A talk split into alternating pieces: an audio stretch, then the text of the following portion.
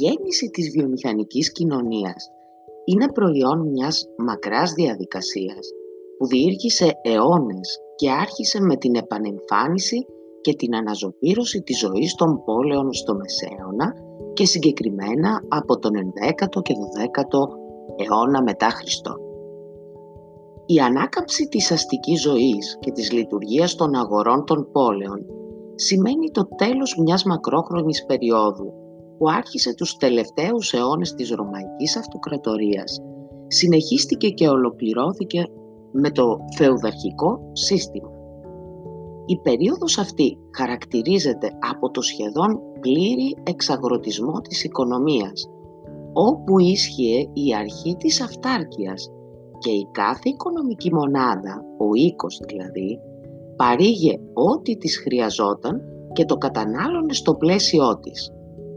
Οι ανταλλαγές είχαν περιοριστεί στο ελάχιστο και επομένως η λειτουργία της αγοράς είχε υποβαθμιστεί.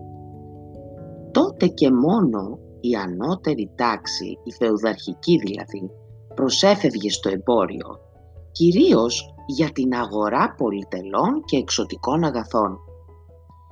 Με την αναζωπήρωση της ζωής των πόλεων που οφείλεται σε πολλούς ε, και, πολύ και εξαιρετικά σύνθετους λόγους, σημειώνονται τρία ιδιαίτερη σημασίας γεγονότα.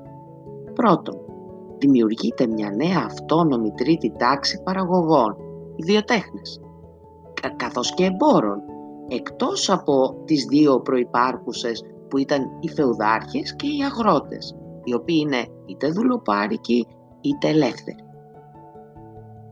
Δεύτερον, ισχυροποιούνται οι πόλεις ως ανεξάρτητα και αυτοδύναμα πολιτικοδιοικητικά κέντρα που επηρεάζουν πλέον αποφασιστικά τις εξελίξεις στη Δυτική Ευρώπη.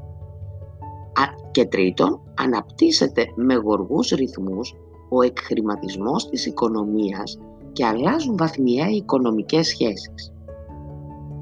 Παράλληλα, αλλά όχι ταυτόχρονα, με την εξέλιξη αυτή, σημειώνονται και ανάλογες μεταβολές στην Ήπεθρο.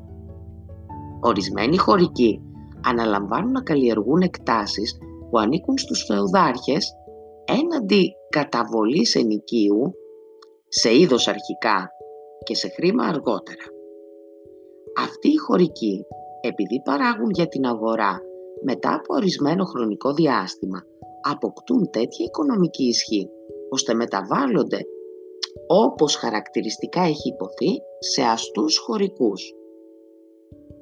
Τέλος, αναπτύσσεται επίσης στην Ήπεθρο μια ευρύτατη οικιακή βιοτεχνία που παράγει για την αγορά και έχει ως αποτέλεσμα η διεύρυνση των αστικοποιημένων στρωμάτων έξω από τις πόλεις. Οι εξελίξεις αυτές στην Ήπαθρο πρέπει να επισημανθούν ιδιαίτερα γιατί σε αυτές τις αγροτικές επιχειρήσεις εμφανίζεται για πρώτη φορά σε κλίμακα υπολογίσιμη η μισθωτή εργασία, ο εξαρτημένος μισθωτός εργάτης, που όπως θα πούμε παρακάτω είναι ένα από τα βασικά χαρακτηριστικά του καπιταλιστικού συστήματος. Τώρα, οι μεταβολές που αναφέρθηκαν ασφαλώς δεν οδήγησαν άμεσα ούτε από μόνες τους στον καπιταλισμό και το συνακόλουθό του τη βιομηχανική κοινωνία. Αστεί, δηλαδή ανεξάρτητοι βιοτέχνες και πρόσωπα που ασχολούνταν με τη μεσολάβηση, δηλαδή το εμπόριο, υπήρξαν και σε άλλες εποχές και περιοχές του κόσμου, έξω από τη Δυτική Ευρώπη όπου γεννήθηκε ο, ο καπιταλισμός. Αρκεί να σκεφτεί κανείς την αρχαία Ελλάδα και τη Ρώμη, τους Φίνικες, τους Άραβες εμπόρους και βιοτέχνες, ακόμα και τους Εβραίους και τους γηγενείς εμπόρους στη Μεσαιωνική Ευρώπη. Το ότι ενισχύθηκαν οι αστικές κατηγορίες στην πόλη και στην Ήπεθρο από τον 10ο-11ο αιώνα και έπειτα στην Ευρώπη ήταν πολύ σημαντικό, όρος αναγκαίος, όχι όμως επαρκής για, για να διαμορφωθεί το καπιταλιστικό φαινόμενο. Στο βαθμό που αυτές οι καινούριες, οι νεοπαγείς αστικές κατηγορίες λειτουργούσαν μέσα στο φεουδαρχικό πλαίσιο, δεν άλλαζαν τη μορφή της παραγωγής. Απλά θα συνυπήρχαν όπως και συνυπήρξαν για πολλούς αιώνες με τους φεουδάρχες και τους αγρότες που αποτελούσαν το μεγάλο κορμό για τη θεμελιακή παραγωγική δύναμη των, οικονομιών, συγγνώμη, των οικονομιών της φεουδαρχικής Ευρώπης. Ακριβώς γι' αυτό πρέπει να γίνεται σαφής διάκριση ανάμεσα στον προκαπιταλιστικό και στον καπιταλιστικό τύπο αστού. Ο προκαπιταλιστικός τύπος αστού ήταν είτε ατομικός ελεύθερος βιοτέχνης, ιδιοκτήτης των μέσων παραγωγής, δηλαδή των εργαλείων, ή έμπορος που κέρδιζε από τη διακίνηση των αγαθών στην αγορά. Το γεγονός ότι αναπτύχθηκαν στην προκαπιταλιστική φάση μεγάλη εμπορική οίκη, ιδιαίτερα στην Ιταλία, στις κάτω χώρες, αλλά και στη Νότια Γερμανία, που οι επιχειρήσεις τους καλύπτουν όχι μόνο τις αγορές μιας χώρας, αλλά είχαν επεκταθεί σε διευρωπαϊκή κλίμακα, καθώς και στο εμπόριο μεταξύ Ανατολής και Δύσης, δεν σημαίνει ότι παρενέβαιναν στην οργάνωση της παραγωγής; Παρέμειναν στη σφαίρα της κυκλοφορίας των αγαθών, δηλαδή εμπόριο, έτσι.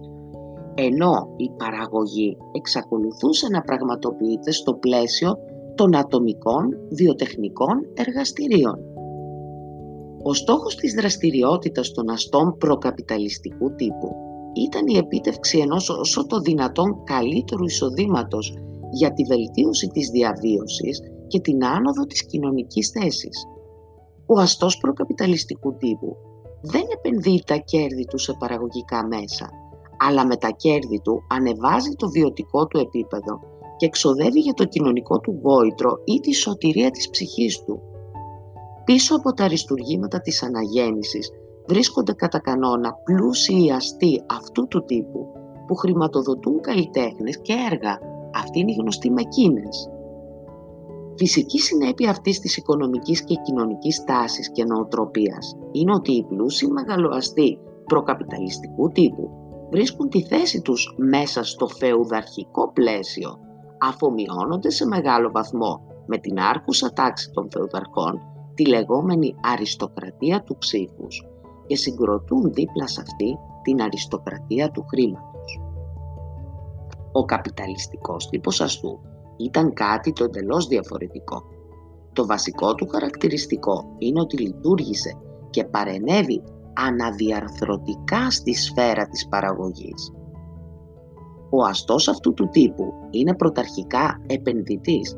Δεν στοχεύει στο εισόδημα με την έννοια που αναφέρθηκε για τον προκαπιταλιστικό τύπο, αλλά στο κέρδος για να το μεταβάλει σε μέσα παραγωγής, δηλαδή κτίρια, εγκαταστάσεις, εργαλεία και αργότερα μηχανήματα. Η στάση του απέναντι στη ζωή είναι λιτή και αντικαταναλωτική σε βαθμό ασκητισμού όπως υποστήριξε ένας μεγάλος κοινωνιολόγος, ο Μαξ Βέμπερ. Τα πάντα χρήμα, χρόνος, προσπάθεια κατευθύνονται στην παραγωγή, στη συσσόρευση, επένδυση σε παραγωγικά μέσα. Ο αστός αυτού του τύπου δημιουργεί ένα νέο ανθρώπινο πρότυπο, τον άνθρωπο της οικονομίας. Δεν εργάζεται απλά για να ζει. Πρόκειται για κάτι το πρωτοφανές στη μέχρι τότε ιστορία της ανθρωπότητας που ενεργοποιεί την ανθρώπινη δραστηριότητα προς μία και μόνο κατεύθυνση, την οικονομία.